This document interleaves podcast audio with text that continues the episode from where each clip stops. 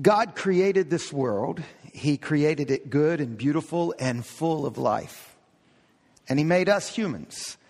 He made us the high point of His creation.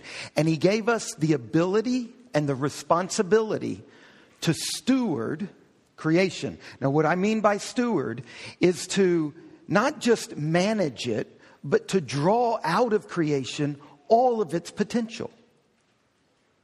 And not just the physical creation, but humans, to, for humans to become all that we can become, to lovingly care for this world and for one another, to love our Creator and to walk with Him in faithfulness in His creation. But somehow, some way, at some point, we rebelled against God and everything shattered.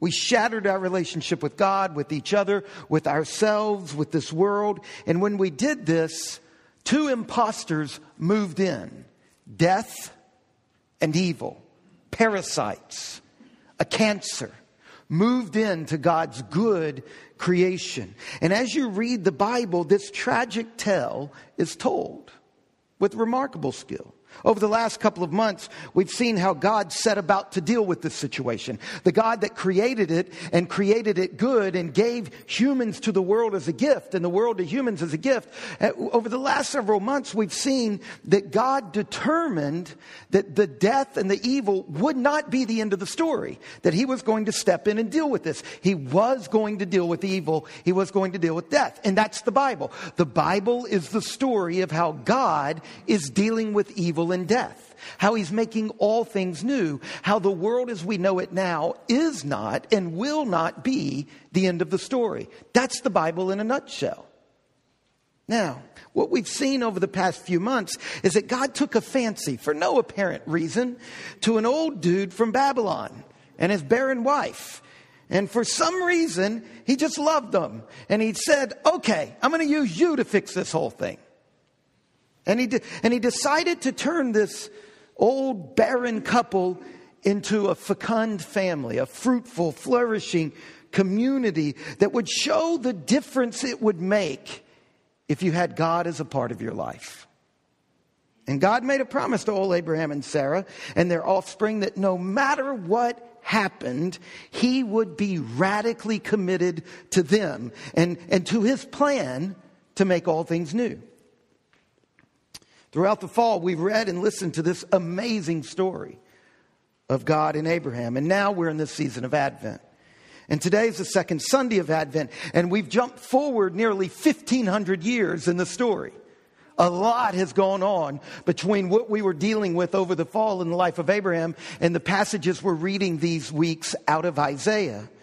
1,500 years of the story have played out. And by the time of Isaiah, Abraham's people, his offspring, the people of Israel, the Jews, for centuries, they had been rebelling, resisting God's love, refusing to walk in his ways, refusing to be the solution, refusing to cooperate with God who had chosen them for the renewal of all things. But instead, they were steadfastly being a part of the problem. For centuries, Israel had been acting like that person who's having an affair but wants it both ways. Wants to keep the outward form of the marriage and the lover. So instead of leaving either the lover or the spouse, Israel just keeps both on a string for as long as they'll remain. This is what Israel's been doing with God. And like a woman who is finally tired of her husband's philandering, God gets out the marriage contract and he tears it up because morally, that is what the people of Israel had been doing. The relationship is dead. So God left Israel to the consequences of her sin. And what this looked like on a, on a practical, political, and national level is that on March the 15th, in the year 587 BC, the Babylonian army conquered and razed the city of Jerusalem. And as a result, the king of Israel, the king of Jerusalem, he fled, like kings tend to do when their cities get conquered. But the Babylonians chased him and they caught him and they killed his two sons right in front of him and then gouged out his eyes so that the last thing he saw in life was the death of his sons. And then they killed the king. They hauled off thousands upon thousands of the inhabitants of Israel, Jerusalem, to be captives in their own capital city of Babylon. This is the source of Israel's pain. This is where they are in these passages that we've been reading. Israel risked everything to live its own way and lost everything. It risked its relationship with God for the sake of its other lovers. But then it found itself thrown out and discovered that all of those lovers abandoned her too. And here we are in Isaiah chapter 40, our passage for this morning, and Israel has been utterly devastated. The, the story I told you about Babylon invading, that was 50 years ago. 50 years of utter devastation. 50 years of living in ruins. 50 years, Jerusalem has been a waste. And so they are hopeless. If you want to know what they're thinking right now, read sometime, not now, the book of Lamentations. That's the account of what they're going through right now. And by the way, if you've never read it, the title gives you a, a hint Lamentations. And it ends in utter despair. It doesn't even end on a hopeful note, it's, it's catastrophic. Israel is hopeless. They feel hopeless. They are a people, 50 years, think about that 50 years of living in a, in a Chernobyl, right? 50 years of a barren wasteland. 50. I mean, some people were born and died and it never changed. Some people saw it in their childhood and they are on their deathbeds and it's been utterly the same barren, wasteful, abandoned by God, hopeless. It's like the scene in The Lion, the Witch, and the Wardrobe where Tumnus tells the children that in Narnia for nearly 100 years, what? Anybody know? Always winter, never Christmas. Always winter, never Christmas. Now, what about you? Have you forgotten how to hope? Are you tired? Are you in pain? Are you suffering? Has it been going on so long that it's been too long? Always winter, never Christmas? Is that what your life feels like? If you have a Bible, turn to Isaiah 40 and hear the words of God to his people that have forgotten how to hope. Comfort. Comfort my people, says your God. Speak tenderly. Uh, literally in Hebrew, speak to the heart. I've been thinking all week as a dad. That's a beautiful way of saying what I need to do with my kids, right? I've got to find ways of speaking to their heart with tenderness. Speak tenderly to Jerusalem. Cry to her that her warfare is ended, that her iniquity is pardoned, that she has received from the Lord's hand double for all her sins. This morning, God speaks to us. In our own lives, in our own preparation for Christmas, our own preparation to celebrate the birth of Christ and God's great work in this world, and in our own preparation, let us hear hope for those who have forgotten how to hope. And so, for the next few minutes, as we listen together for God's address through Scripture, I think it's going to help us to organize our listening around five ways that God is comforting the hopeless. So, I don't always give you nice, handy little outlines. For those who are frustrated, here's my gift to you. Five ways He's helping us to learn again how to hope. Do you feel like you're with the Baptist again? Well, it'd be three, but, but, but we're going to stretch it to five just to be crazy. All right. First of all, in these words, Israel is being reminded in her hopelessness of the reality of God. The first piece of good news for, for the shattered Israelites in this passage is that God is real. You would forget that, wouldn't you? Wouldn't you forget that? Haven't you ever forgotten that? I mean, none of us have ever lived through 50 years of a national catastrophe. But some of us have lived through two weeks of a catastrophe or two decades of it, and doesn't it get very easy to forget the reality of God? And Israel is being told here God is not a figment of your imagination. And I want to say to you the same. We're not playing games here. We're not faking it. This isn't just some big charade in mass hysteria. God is real. And when you are hopeless, you need to remember the reality of God. The God of whom Isaiah spoke was the independent, tumultuous, unpredictable, awesome, caring, active, lively, speaking, loyal, consistent, humorous God of Abraham and Sarah and Hagar and Miriam and Moses and Joshua and Rahab and Deborah and Hannah and Samuel and Saul and David. Real people, a real God has been at work in a real history. There is a reality. This God exists. He has been involved in the lives of his people. We live in a moment where this is hard to believe. It is hard to believe in God for so many people. And I hope you know that there are many people in this room who believe in the face of their doubts. And there are people in this room who doubt more than they believe. It is hard right now. In the reigning plausibility structure of this society, it is so hard to believe in God for so many people. Have you ever found yourself in the middle of a worship service or prayer time and suddenly ask yourself, What in the world am I doing? Is this a game?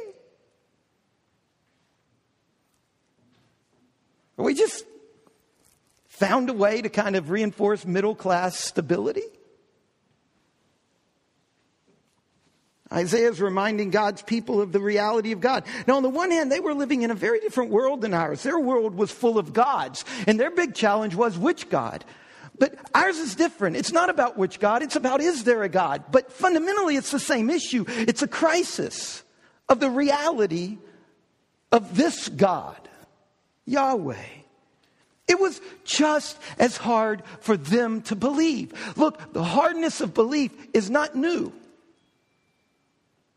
That's what Isaiah is saying to Israel in this moment. The first thing he's doing is reminding them of the, of the great reality that there is a God. And this God is Yahweh, the God revealed in Scripture. They're reminded of who God is. And they're invited to stake their lives on the reality of God. And I want to say to those of you for whom it is hard to believe, you can stake your life on this. You can. Do it. Stake your life on the gamble that not only there is a God, but it is the God we are exalting in our worship. That He is the greatest reality.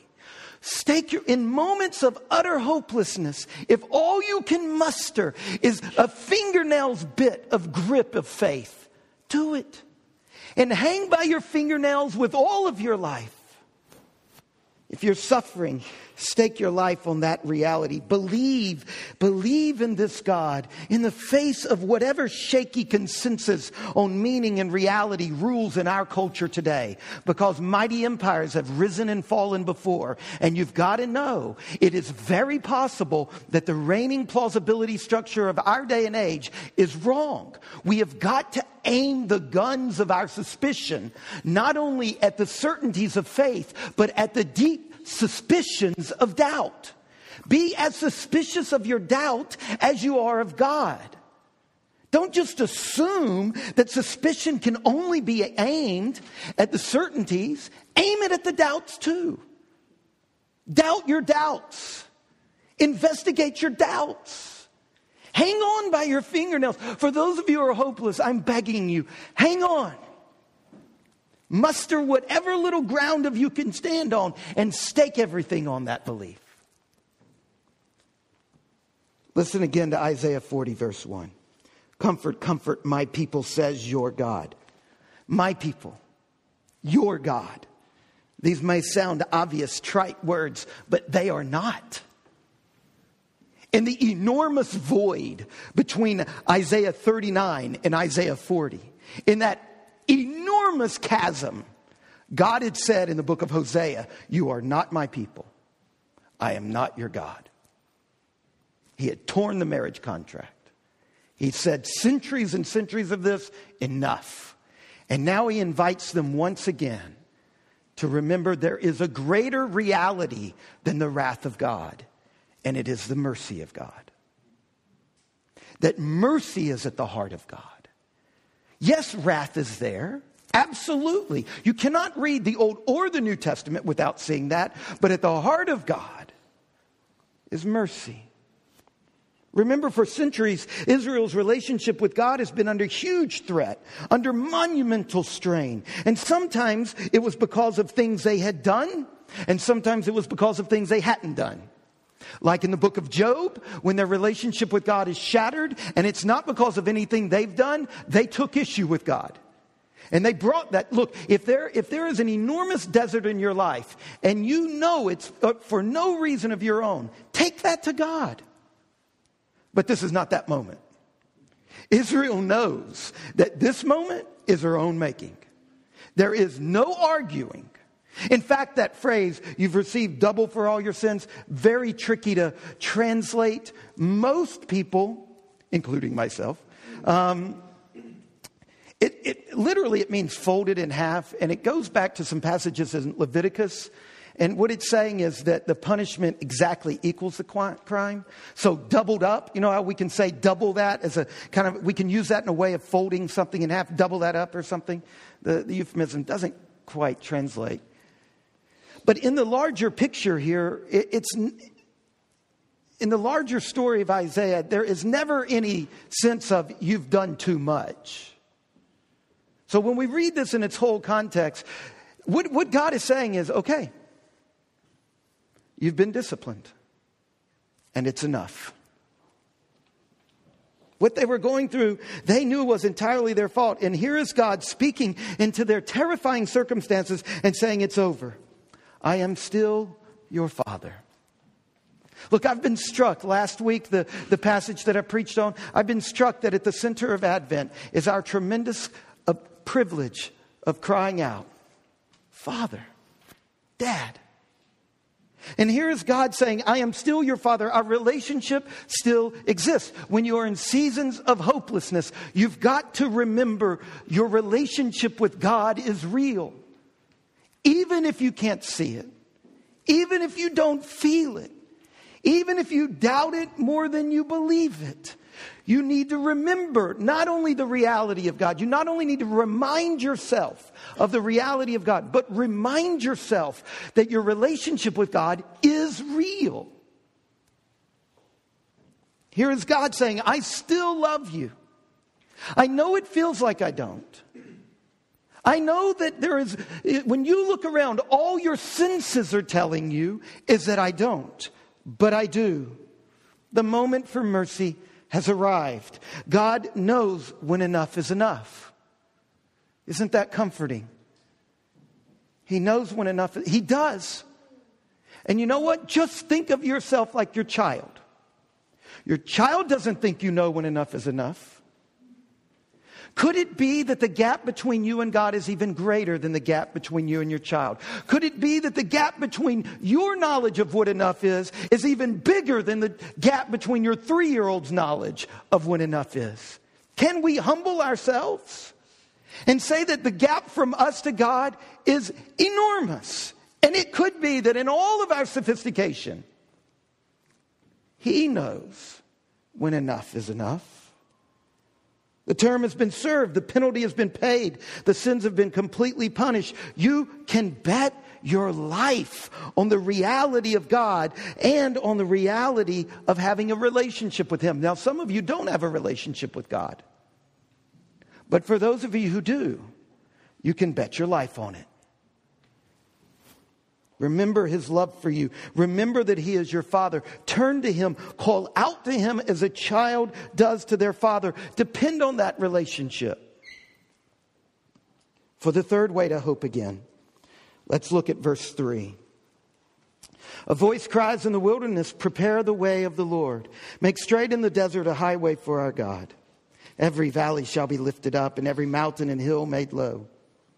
The uneven ground shall become level and the rough places a plain, and the glory of the Lord shall be revealed. And all flesh shall see it together, for the mouth of the Lord has spoken. Here we see that, is, that God is calling Israel to prepare. You see, Israel's judgment and defeat were signs of God clearing away the brush and the dry rot that was keeping God away. What about you? Can you see this in your own life? Are you sitting in the consequences of your sin? Can you see how those consequences are the ways that God is working to clear away the stuff that keeps him away? You see, sometimes God begs us to get rid of it, and we don't. And so the way he gets rid of it is he pulls it back and lets us experience that. It is a right thing to be terrified of God. He is not a toy, He is not our pet. He will turn us over to the consequences of our rebellion. And you should fear that. In the same way that a healthy child's relationship with a parent fears consequences, not in any way that discounts love. You know, making fear and love exactly opposite in this scenario is not quite the right move we need to make. See, I think there's a chance that some of us are sitting in deserts of our own making. And in those moments, we need to deal with that. And the way we deal with that is that we repent. In seasons of hopelessness, we must remember to repent, to examine our lives. Now, I've already said there are seasons of despair that are not of our making. There's this thing called the dark night of the soul. And sometimes it is all of God's making and none of ours. And there's a place of that in spiritual formation. But before you're absolutely convinced that your dad is giving you discipline that you don't deserve, shouldn't you humbly consider if you do deserve it? And when you discover that you do, repent. Prepare the way for God's return. For this season of Advent? Will you prepare your life to receive Christ? For some of you, for the very first time, will you repent and invite the Creator to forgive you of your sins? And will you open the, the deep places of your life and invite Him in and utterly rely on Him? For some of you, you've already done that. But maybe you're in a place where you've let stuff get in the way and it is grievous and it is wicked and you should repent. You can stake your life on God's responsiveness to repentance. You can. God responds to repentance. You can stake your life on that. For the fourth way to hope again, let's look at the next section, verses 6, 7, and 8. A voice says, Cry.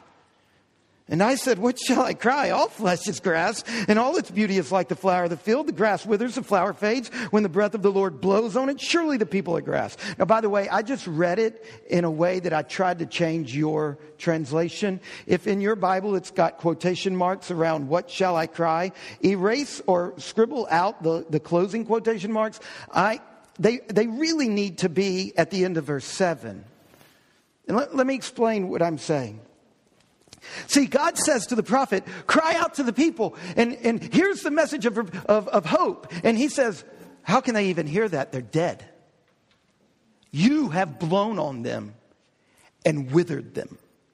Remember last week talking about the withering effects of sin? This week we see, oh, I, you know, in Hebrew, the word ruach it can be translated breath, wind, or spirit. And in Greek, both in the Old and New Testament, anytime you read the word breath, wind, or spirit, it's one word that could go any way. And sometimes it's used and it meant, it's mean, it mean, it tries to play all of them off of each other. So there's this beautiful metaphor going on here, right? Where the prophet says back to God, cry out.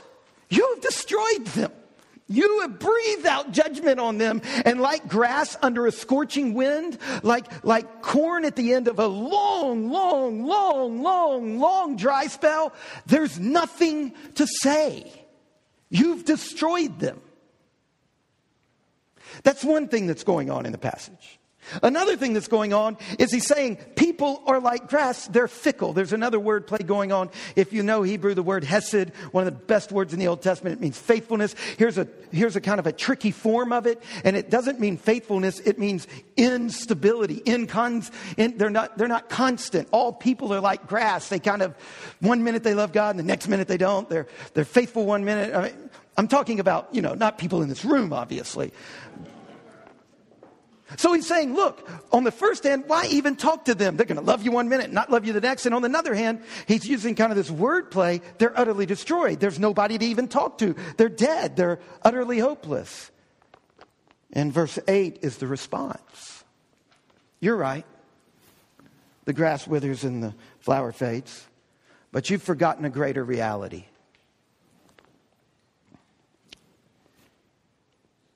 You've forgotten that I'm not afraid of death. And that when I speak, even the dead can listen. So, what about you? Have you ever been there? Have you ever been completely done? Undone by your own self? Undone by the judgment of God? Have you ever been utterly shattered? The prophet forgot the difference it makes when God decides to do a new thing. God said way back that he would not simply abandon Israel forever. And God is saying that now the moment of comfort has come. Prophet says, too late. God says, wait a minute. I said the moment would come. There is no too late. When I say something, you can count on it. In contrast, to our fickleness and our failures and even our death, there is a bigger reality. The Word of God stands forever. You can stake your life on God's Word. It's cheesy. It's a bumper sticker that I wouldn't put on my car, but God said it. I believe it. And it really does settle everything. Now, if you put it on your car, that I'm just I'm judging myself, not you. How can we be how can we have hope? How can we remember to hope? Remember the reality of God, remember the relationship, remember that repentance brings forgiveness and we can remember that all of God's promises are yes and amen. So when you are in seasons of hopelessness, learn to read the Bible and have the courage to believe that this is God's word and it is utterly trustworthy. It is. This is not a classic. It's God's word. God said these things to us. And it's not an it's not a inscription of what God did say, it's what God is saying. This is a present word. How can we be sure we have a future and a hope? We can be sure because God's word says so. When you're hopeless, learn to read the Bible and have the courage to believe a book that many people will make fun of you for believing. Just own up to your dorkiness.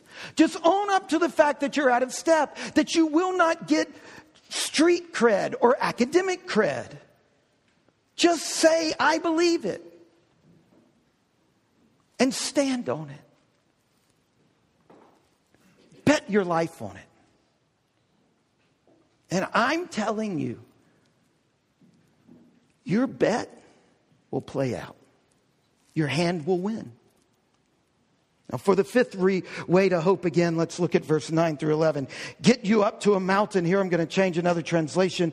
Um, herald of good news to Zion. Some of you, if you have the RSV, it translated that way. Some others. It's very tricky. It, it, it's not different words. It's just what what case of the words. Um, so get you up to a high mountain. Zion is the herald, or be a herald to Zion. Get you up to a high mountain, herald of good news to Zion. So he's, he's telling a messenger, get up on a high mountain, and I want you to give a message to Zion. Then the next one, lift up your voice with strength, O herald of good news to Jerusalem. Highly debated. It, Either way, it doesn't contradict anything in the Bible, but I'm convinced, based on the grammar, based on the context of the book, that the messenger is speaking to Israel. By the way, it goes, it's, it's almost the exact same phrase as how beautiful on the mountains are the feet of him who brings good news, which is good news to Zion in, in Isaiah 52. It's almost the same thing. So the message is coming to Zion. And what is the message? It's the message we've been hearing about. This people that are utterly hopeless. God is speaking to the prophet and saying, go speak this message to them. Lift it up, fear not. Say to the cities of Jerusalem, of Judah, behold your God. Behold, the Lord God comes with might, and his arm rules for him. Behold, his reward is with him, and his recompense before him. He will tend his flock like a shepherd. He will gather the lambs in his arms. He will carry them in his bosom and gently lead those that are with young. What a beautiful vision. Here is God returning to the city he left. You see, can you see the image? Messenger, get up on the highest point so you can see him coming back. Coming back down which road? The road you just prepared. You prepared a way. Get up there so you can see him as soon as he crests the horizon. And then you can turn and say to the cities of Judea that surround Israel, Zion, and you can then say to them first, because they'll see him first. And then you can move into Jerusalem itself and you can say, Behold, in other words, look that way. He's coming. And look who he is that's coming. Oh, it's this powerful, tender shepherd king. Gathering and protecting, carrying with power and compassion. I love the imagery. The ruling arm in verse 10 is the carrying arm in verse 11. The strong one in verse 10 is a shepherd in verse 11. There's this combination of of triumphant might and tender compassion. I love in verse 11 how it says, He will carry them in His bosom, literally close to His heart. Isn't that a beautiful bookend to verse 1? Speak to their hearts, and now He says, I'll pull you to my heart. Speak to their heart was this way of saying, be tender with them. And so now what is He doing with them? He's bringing them into the tender part of His life. And sure enough, on October the 7th, 539 BC, the armies of Persia conquered Babylon.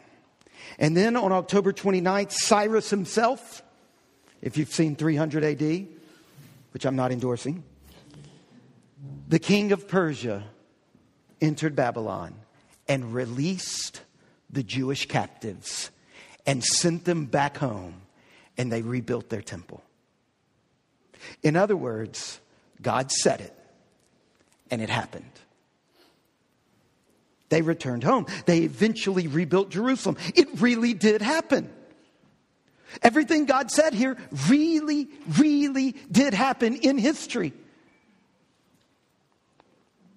And then 500 years later, in our reading from Mark, from Mark, John the Baptist steps into the wilderness and says, Oh, you just thought last time was cool? Wait till you see what he's going to do this time. And then John the Baptist said, Behold, the Lamb of God, who takes away the sins of the world. And God fulfilled this passage in a way that nobody saw coming. Shocked everybody. It's sort of like what's happening in Elkton right now.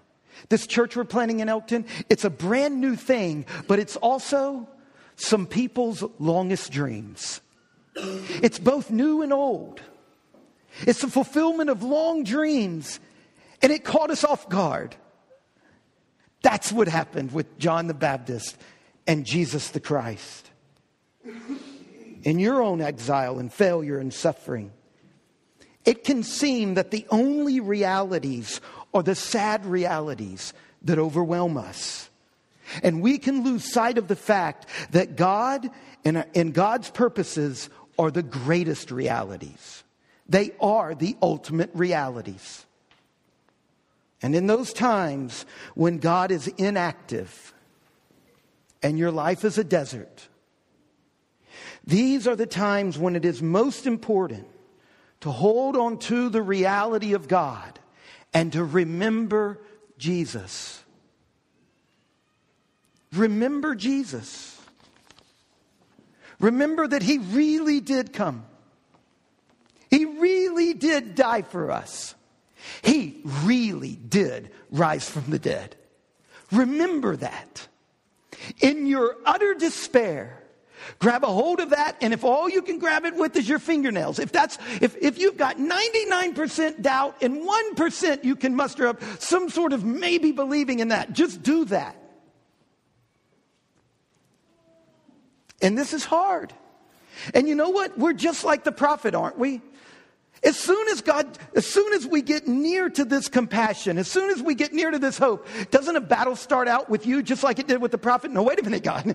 wait a minute. I mean, look at all these reasons. As soon as God begins to speak these fresh words into our life, you know what happens? A battle starts. It started in the prophet. That's why verses um, 6 to 8 are sandwiched right in between verses 3 to 5 and 9 to 11. Right in between these tremendous promises is the prophet saying, But wait, but wait, but wait. And doesn't the same thing happen in you? As soon as you get near to belief, doesn't a whole battle break loose in your life? It gets so difficult. I think about Scott and Aaron. Day after day, they're fighting for the most vulnerable in our community. And you know what? When an individual rises up against a system, the system wins. When I have lunch with Scott and Aaron, it can be utterly despairing when they tell me the stories.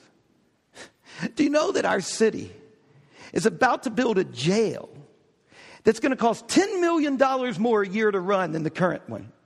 And if they would give a million dollars a year to mental health issues, we could relieve the population of our jail potentially. We'd rather spend $10 million than a million smart dollars.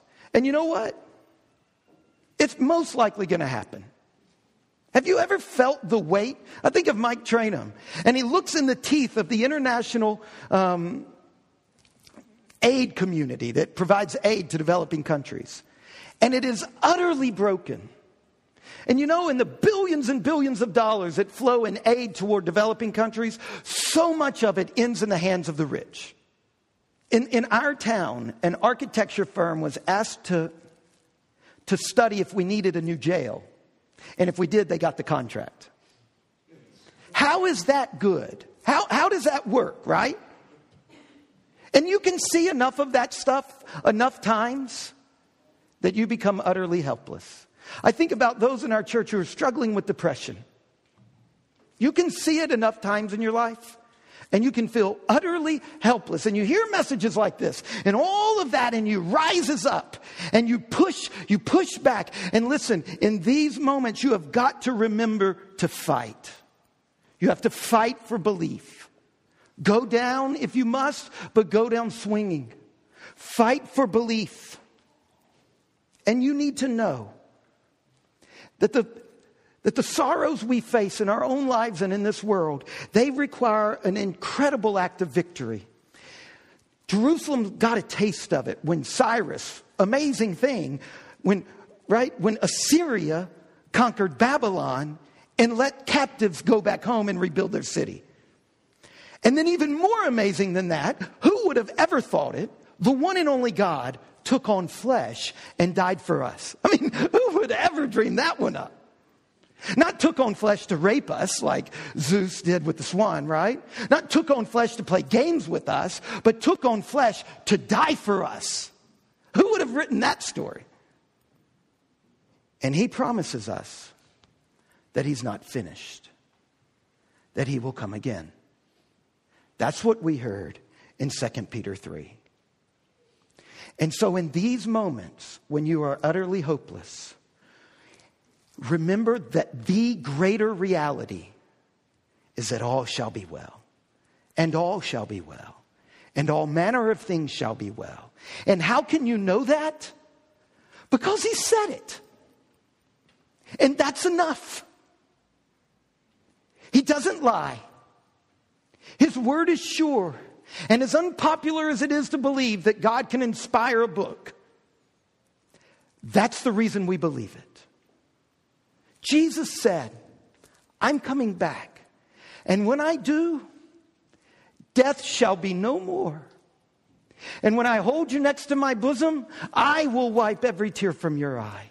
Not only will I kick out evil and death, I'll remove even its residue. So when you feel this fight in you to resist hope, when it's in the, when you feel the force of that battle in the very marrow of your bones, a battle must be fought in that moment. And you can base your confidence that there is a final purpose for this world. And the blues will be bluer and the greens will be greener, and the lion will lay with the lamb. And those of you struggling with depression, no more. And those of us who've lost children will have them back. And those of us who have suffered for 50 years, it'll be wiped away. That's the ultimate reality. We can stake our lives on that. We can bet our lives on the reality of God and the relationship with God and the fruitfulness of repentance and the surety of His word and the mighty return of Jesus Christ. Let's pray.